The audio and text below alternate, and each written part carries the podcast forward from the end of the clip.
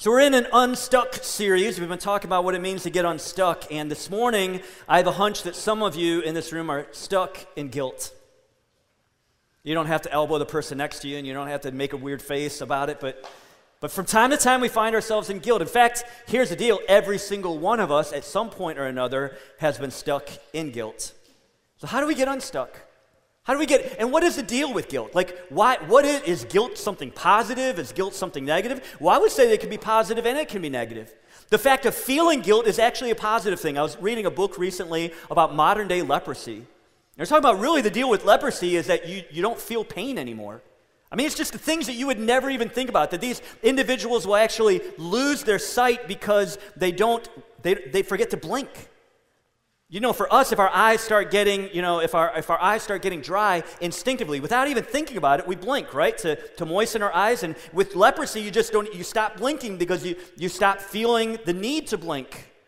And before long, they'll go blind. Listen, guilt can be a gift to us. Conviction is a, is a function of the Holy Spirit, according to Jesus in the Gospel of John.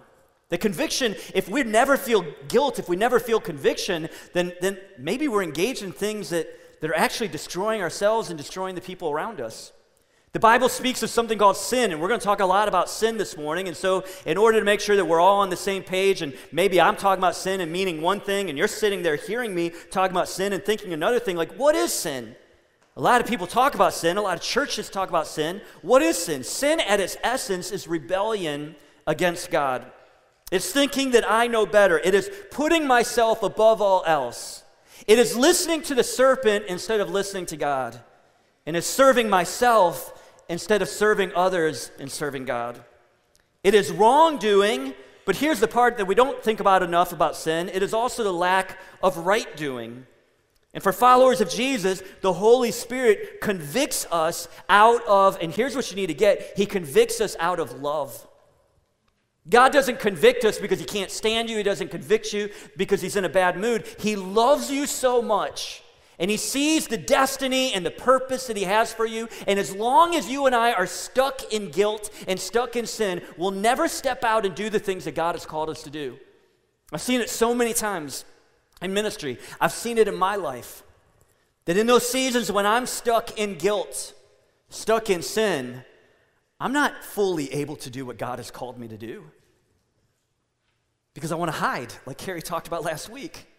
Because getting stuck in guilt and stuck in sin leads to being stuck in shame and stuck in hiding.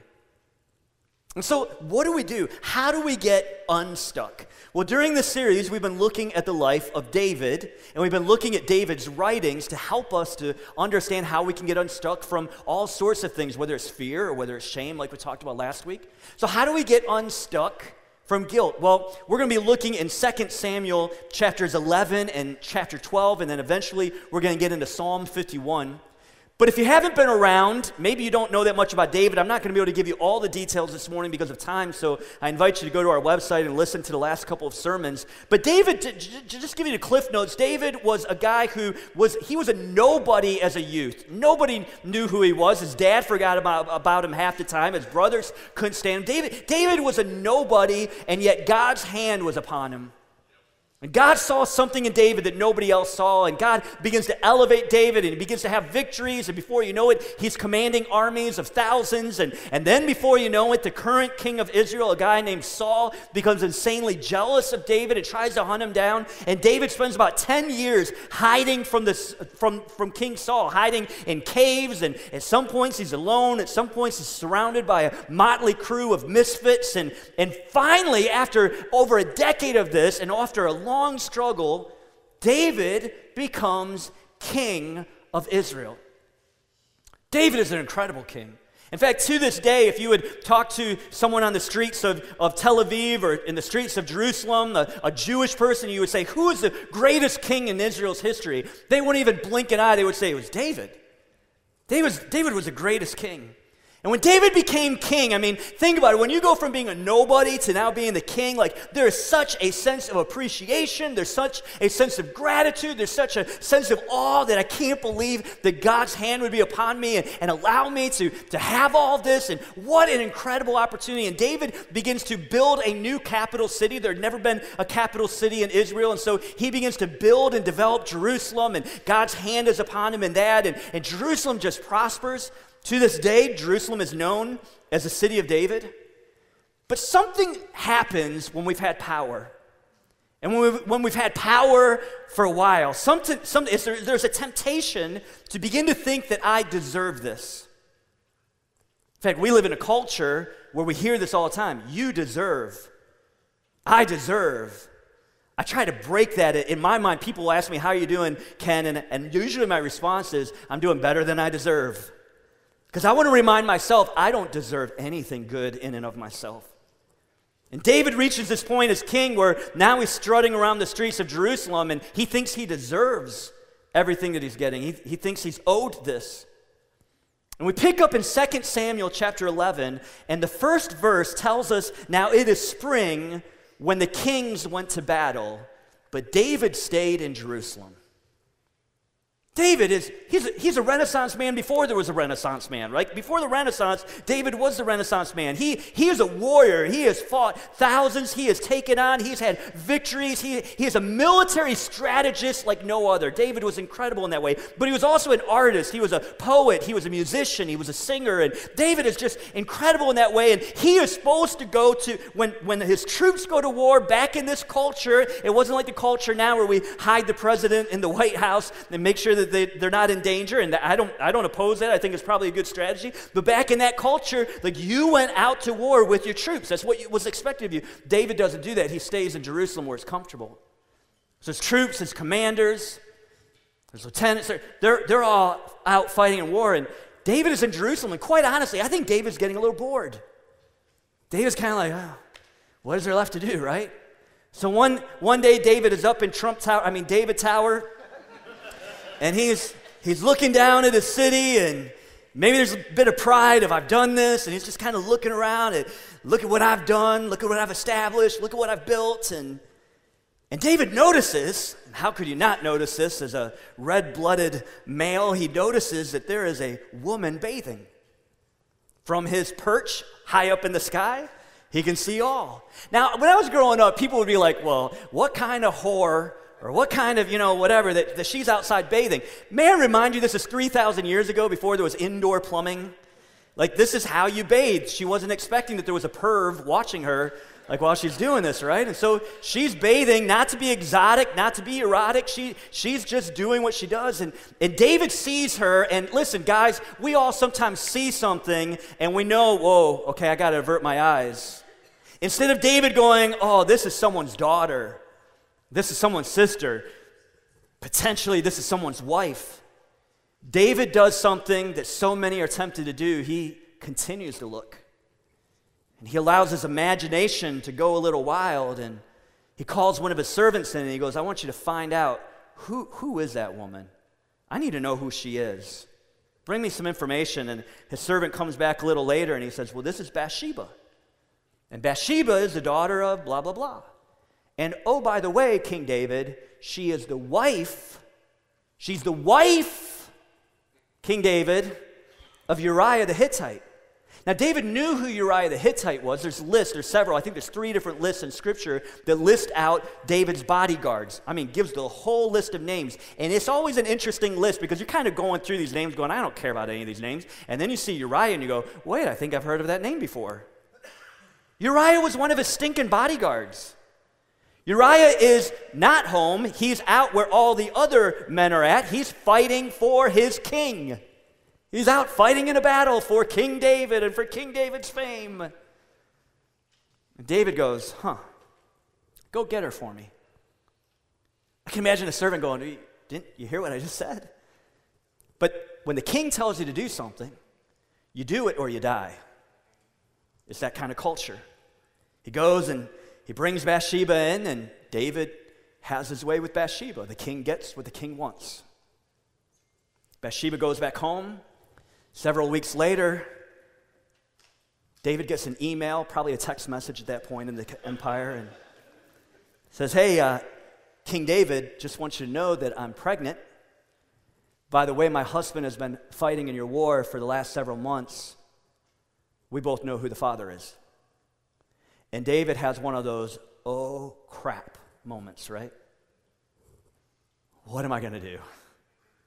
So he thinks about it, and he gets a brilliant idea. Call the commander and get Uriah back home immediately. I want him in my palace as soon as possible. Get him here. So they bring Uriah in. He comes into the palace and, Oh, Uriah, have I ever told you what a great bodyguard you are to me? Man, I love you. If I haven't told you lately, I love you. Hey, party it up tonight.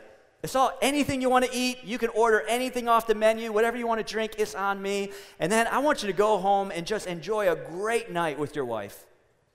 Uriah goes, This all sounds great, but king, I, I don't want to partake in any of that because my band of brothers are out fighting right now, and it would be disrespectful, it would dishonor them if I enjoyed all the luxuries of the palace while they're sacrificing their lives. And David goes, ah, This is not going to be as easy as I thought it would be. He needs Uriah to go home and have sex with his wife so this whole thing can get covered up, if, in case you weren't filling in all the blanks. So he goes, let's, get, let's get the guy plastered. So he just gives him the hard stuff. He goes, let's get him just absolutely plastered. We'll call an Uber. We'll send him home. He'll fall into the arms of his wife. No one will ever know. They call the Uber. They send Uriah home. He refuses to go to the bedroom and be with his wife because how could he sleep in a bed when all of his men are sleeping on the ground, sacrificing their lives? This guy is the definition of integrity. David goes, well, pff, whatever, send him back and send him back with a note. Uriah is going back to battle, not knowing that there's a note connected with him to the commander. And the note says this Put Uriah in the front lines where the battle is at its fiercest, and then order the other men to fall back.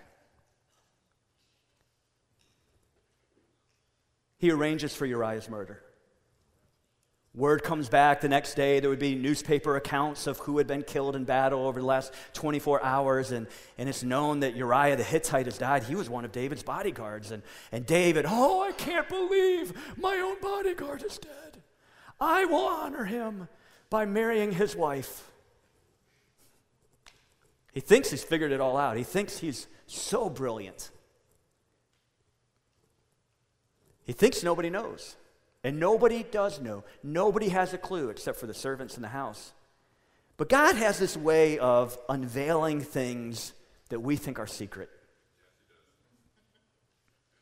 David has a friend named Nathan, and Nathan is a godly man. He's a man who's been used by God in the prophetic. And, and Nathan one day is given a, we call this in the New Testament, in 1 Corinthians chapter 12, it's called a word of revelation knowledge where you're given, you're kind of downloaded information that you shouldn't know, but God gives you information for the purposes of the kingdom of God. And so Nathan is just minding his own business, and, and God downloads this information about David, and, and Nathan is David's friend. And God says, Now that you know the details, you need to go confront David and tell him what he has done has not been hidden, and I know all about it. Can you imagine having that responsibility? Can you imagine being Nathan? I mean, the king can kill you if he's in a bad mood, even if he is your friend. Nathan goes and he gets really creative. I don't have time to tell you all the details it. You really got to read. The story is incredible in 2 Samuel 11 and 12. And Nathan confronts David, and David finally like awakens to conviction. Like conviction finally comes upon him, and he finally begins to repent. And we have, we have a poem, we have a prayer that David wrote concerning his repentance. It doesn't sound much like a poem in our English, but in the Hebrew it's incredible. And, and so we're going to take the next few moments to read Psalm 51. In fact, Chuck Schauder is going to read it for us. So let's watch the screen together.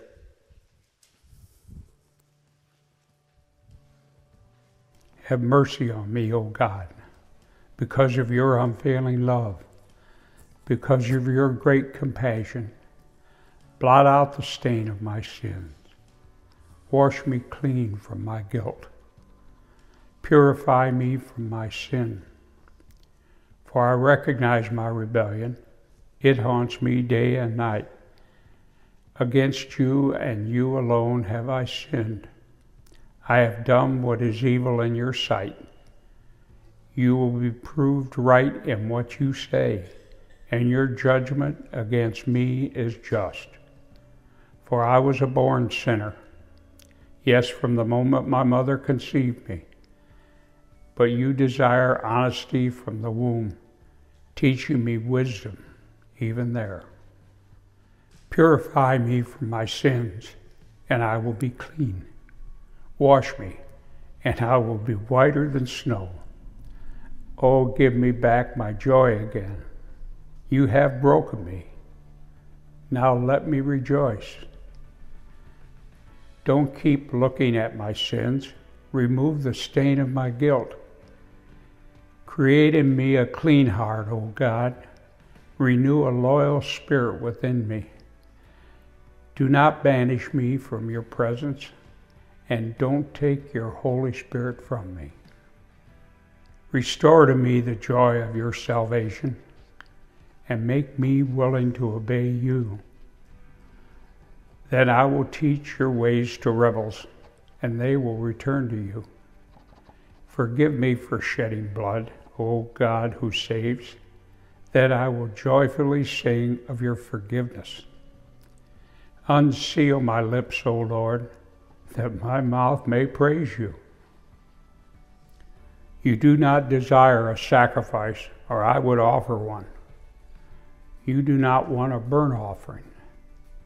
The sacrifice you desired is a broken spirit. You will not reject a broken and repentant heart, O God.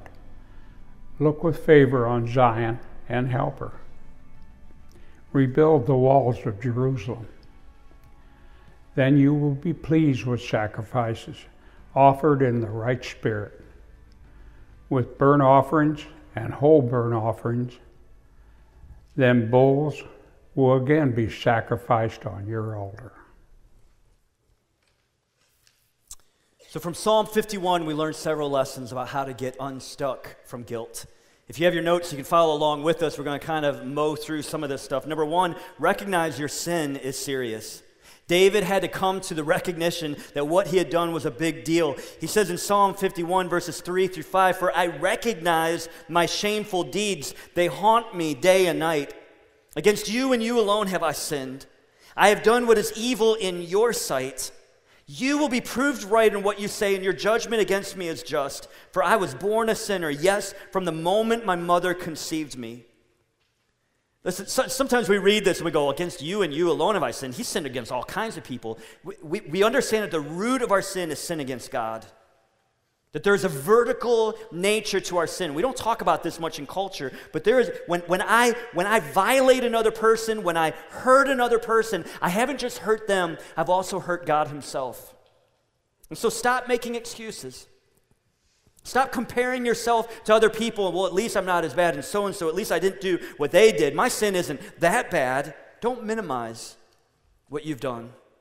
Recognize that your sin is serious. Number two, ask God to remove your sin. He goes on in verses 9 through 10 of Psalm 51. He says, Don't keep looking at my sins. Remove the stain of my guilt. Create in me a clean heart, O God. Renew a loyal spirit within me. Ask God to remove your sin. And here, here, here's the incredible thing is we can ask God to remove our sin because of what Jesus did on the cross. Like David didn't have this recognition. God had given him hints. God had given him, I believe, visions of what was to come. That his great, great, great, great, great, great, great, great, great, so, so many great grandson would, would come to this earth, and the descendant of David would actually be the means of salvation and rescue for all of humanity. Jesus died on the cross, and as he died on the cross, he took upon himself our punishment. And so when we're asking God to remove our sin, he's doing that through the blood of Jesus. That we can be cleansed and we can be forgiven through Jesus. That God has made a way for our sins to be absolutely 100% forgiven, that Jesus paid the debt that we owe. So recognize that your sin is serious. Ask God to remove your sin. Number three, receive God's forgiveness. He says in verses 7 and 8 of Psalm 51 Purify me from my sins, and I will be clean. Wash me, and I will be whiter than snow. Oh, give me back my joy again. You have broken me, Now let me rejoice. You know, I think sometimes when we have been stuck in guilt, stuck in sin, we, we, we know about God's grace, we know about God's forgiveness, but we mistakenly believe that because of our sin, because of our guilt, we are now relegated to some kind of eternal second class status. And this isn't the way the kingdom of God works. That when we come to God repentant, when we ask God to forgive us, He does just that. And we can receive His forgiveness, that we are now clean, totally forgiven. Our past has no claim on us because God has made us new. Somebody in this room needs to understand that, to never forget it, to never doubt it. In fact, God spoke through the prophet Isaiah these words. This is so incredible in Isaiah chapter 1 verse 18. Come now, let us argue this out. I love those words. It's like God saying, "Hey, you doubt what I'm doing? You doubt my ability to forgive you? You doubt my grace? Let's argue this out." Can you imagine having an argument with the creator of the universe? God says, "Let's argue this out. No matter how deep the stain of your sins, I can what? I can remove it. I can make you as clean as freshly fallen snow. Even if you are stained as red as crimson, I can make you as white as wool. This is our God. This is His grace. This is His mercy toward you. This is how much He loves you. Now, most of the time in, in church circles, we stop right here.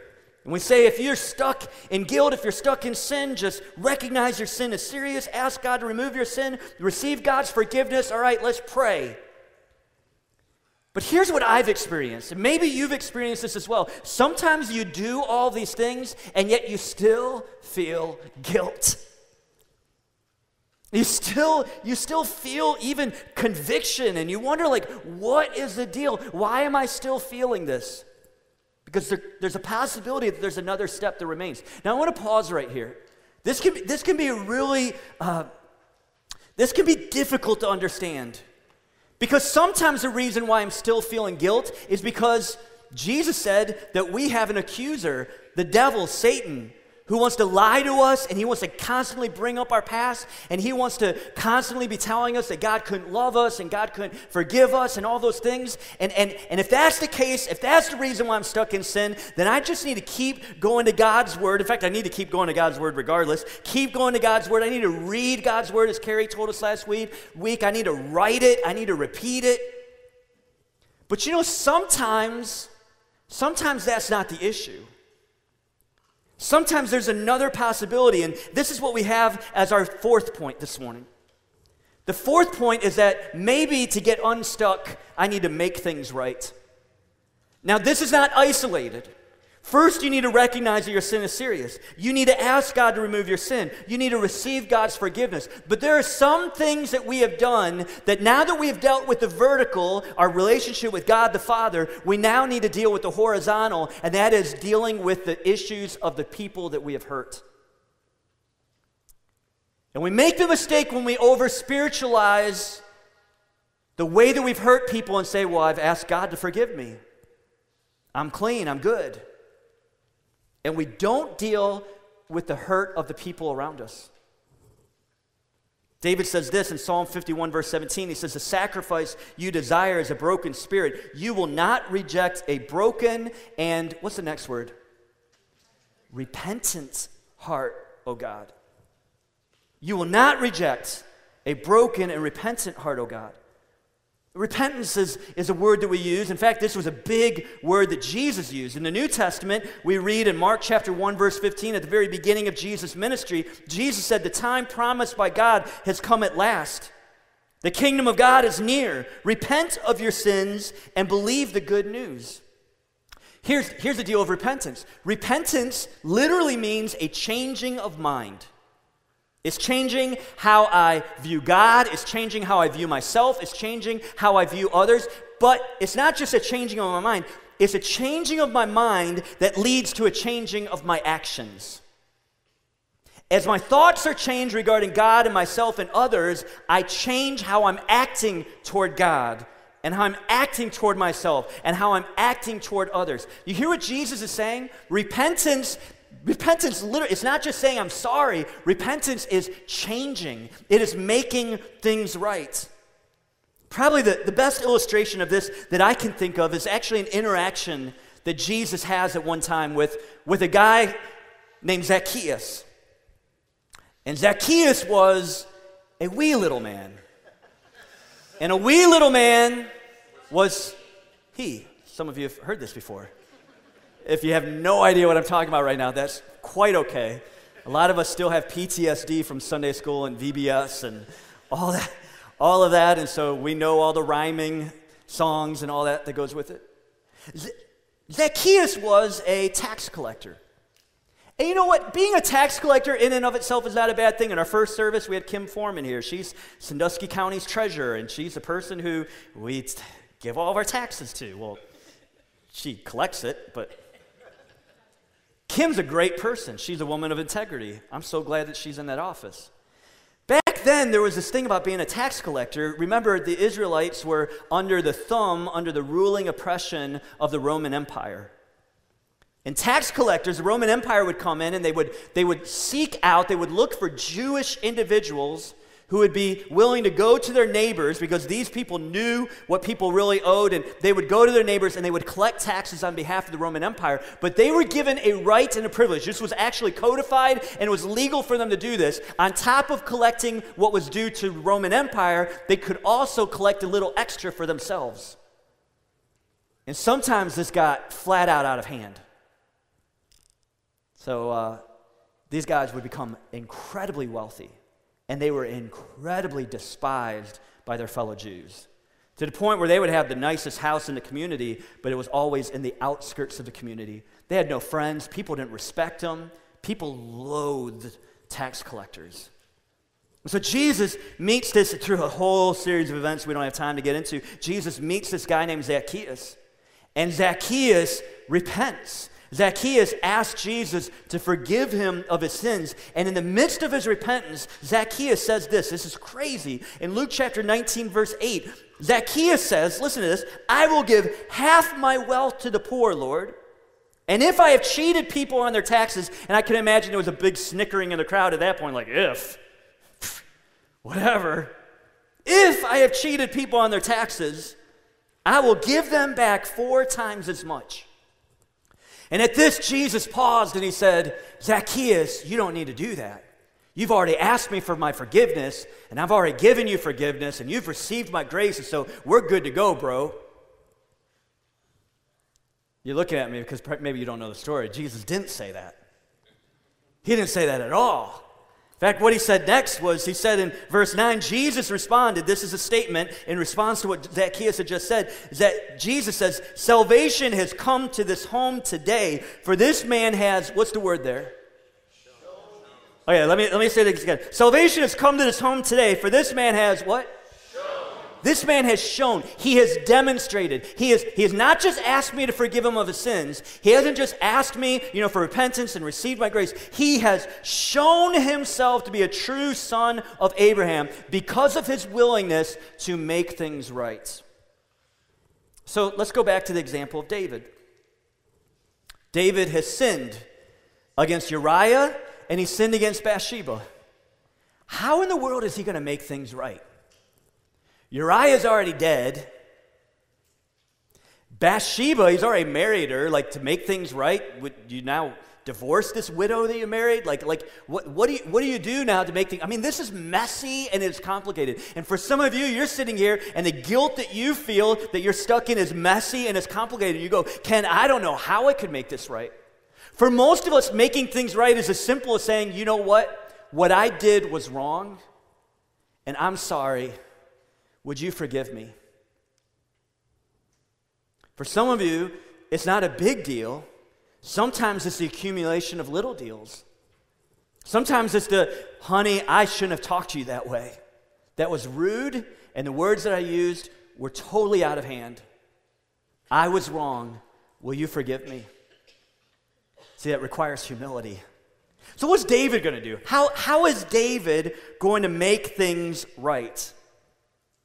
I think he made things right. I think his attempt, because it's messy and it's difficult, how do you make things right in this situation? I think part of his attempt to make things right is this psalm that we're actually reading in Psalm 51.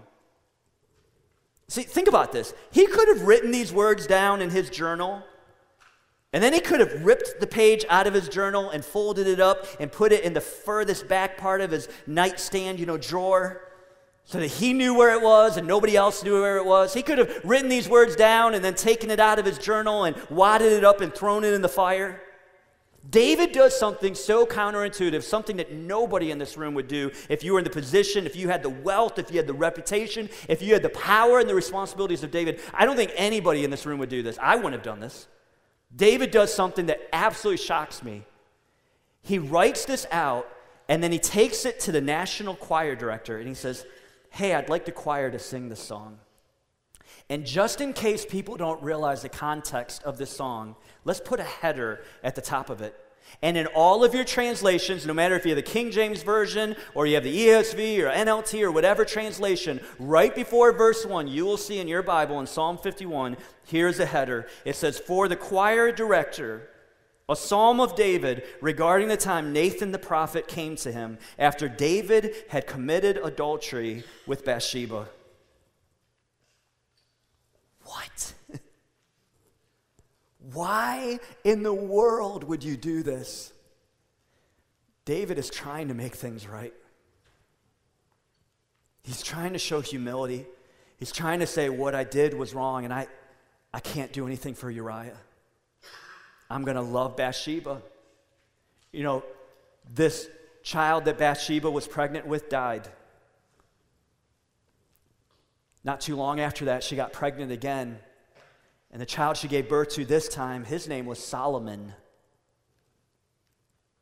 And Solomon would actually be the one who would become king after David died.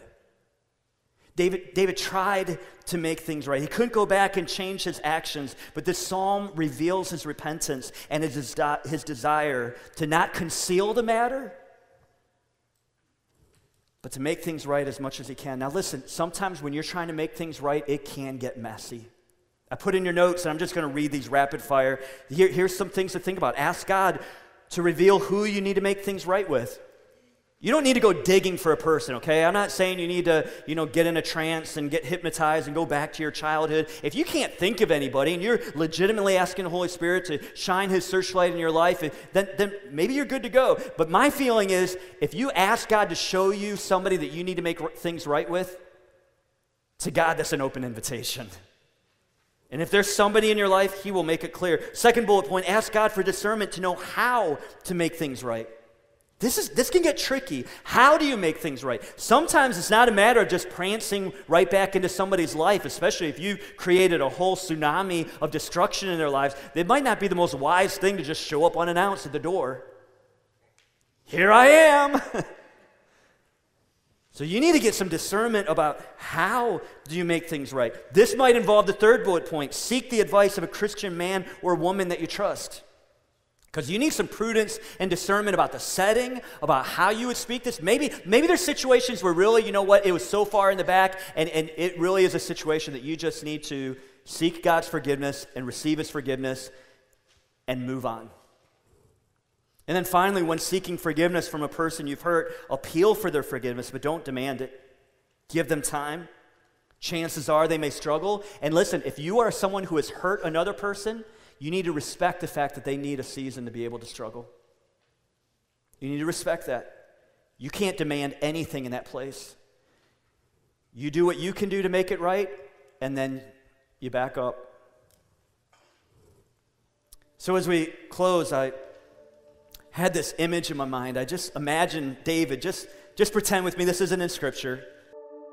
You don't have to agree with me on this, it's just my theory. I imagine David now, years after this, decades after this. David is now an old man. Maybe he's months from dying.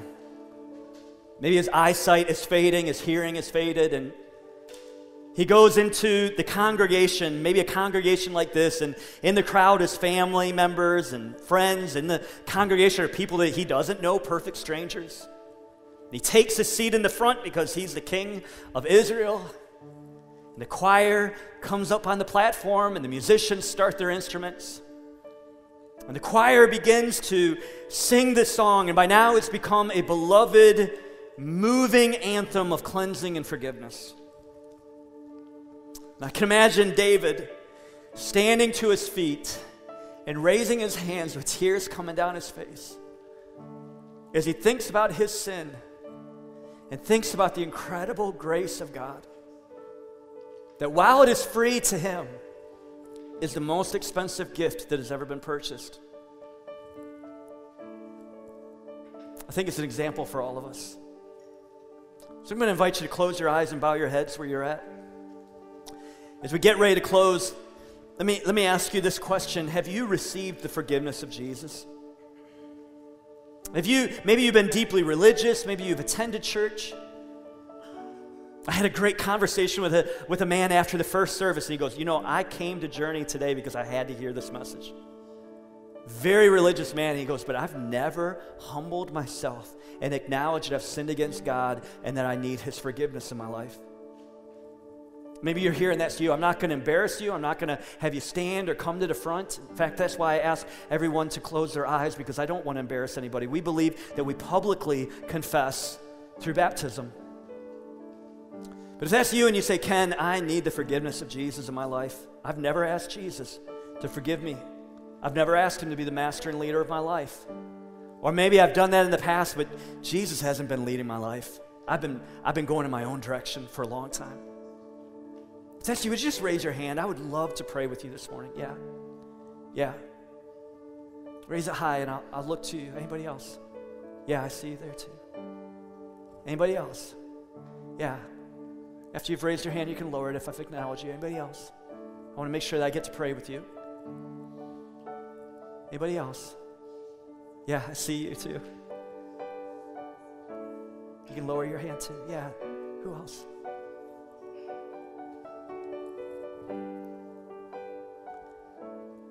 Listen, those of you who raised your hand, I want you to know God is,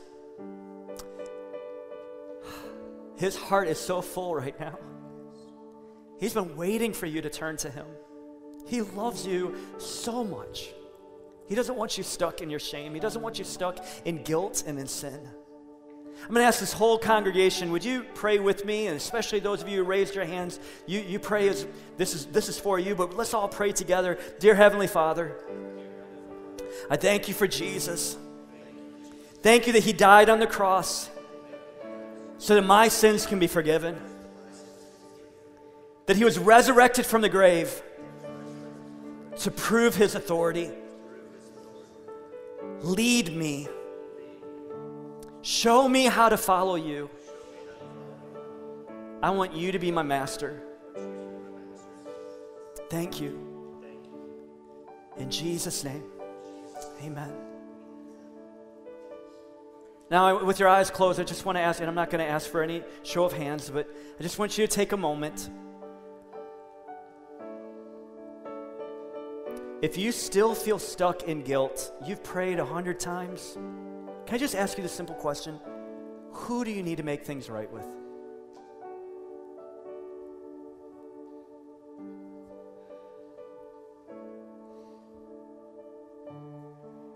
How are you going to do it?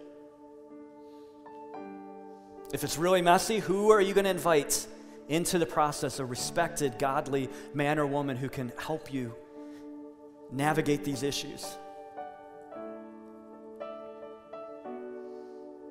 When are you going to do it? Do you need to make a phone call? When are you going to do it? Father, help us. We don't want to be stuck in guilt. We don't want to be stuck in sin. We want to receive your grace and the life that you have for us. We want to walk in your ways. We want to walk in your freedom. In Jesus' name, amen. Hey, we're about to dismiss, but I want to, a number of you raised your hands, and can I just say, this is why we exist as a church. We want to see lives change. We want to see people brought into the kingdom of God. And so if you raised your hand, know that we are for you. We are cheering for you. In fact, we have prayer partners that are coming right now. And at the end of the service, as everybody else is leaving, we would love for you to come forward and just say, hey, I raised my hand. Would you pray for me? Or maybe you're here and you just, you need healing in your body or you need God to intervene in a situation in your life. You're already a follower of Jesus, but you just need prayer. As our prayer partners are coming, whoever our prayer partners are, go ahead and come on up. If it's not your week, maybe just come on up anyhow. We, I appreciate you. I'll, I'll uh, send you a gold sticker later on, gold star sticker. Thank you guys for helping me out with that. As everybody else is leaving, man, come to them, get prayer. A couple other things. I mentioned the connection card at the beginning of the service, especially if you just raised your hand, if you're starting a relationship with Jesus. At the bottom of the connection card says, My next step check that box that says I'm starting a relationship with Jesus, or maybe for you, you're reaffirming a relationship with Jesus. And then as you're leaving, we got some great individuals back there with the white buckets. Stick those connection cards back in there. If you if you're growing in your relationship with Jesus, I lead a class. I personally lead a class on Thursday nights called the Grow Class. About an hour long. Sometimes we go a little over an hour. And I'd love for you to come this Thursday at 6:30 p.m. Love for you to be a part of that. Whether whether you've just become a follower of Jesus or maybe you've been following Jesus for a long time but you just feel stuck. We want to help you grow in that. And then finally, want to make sure you take advantage of these prayer partners. They're up here because they would love to pray with you. They're not just up here because they want to hear your dirty laundry. They really believe that God can make a difference in your life. Would you stand to your feet? This week, may you receive the grace of God. And if you need to take care of something in the horizontal, may you make things right with the people that you've hurt. God bless you guys. We'll see you later.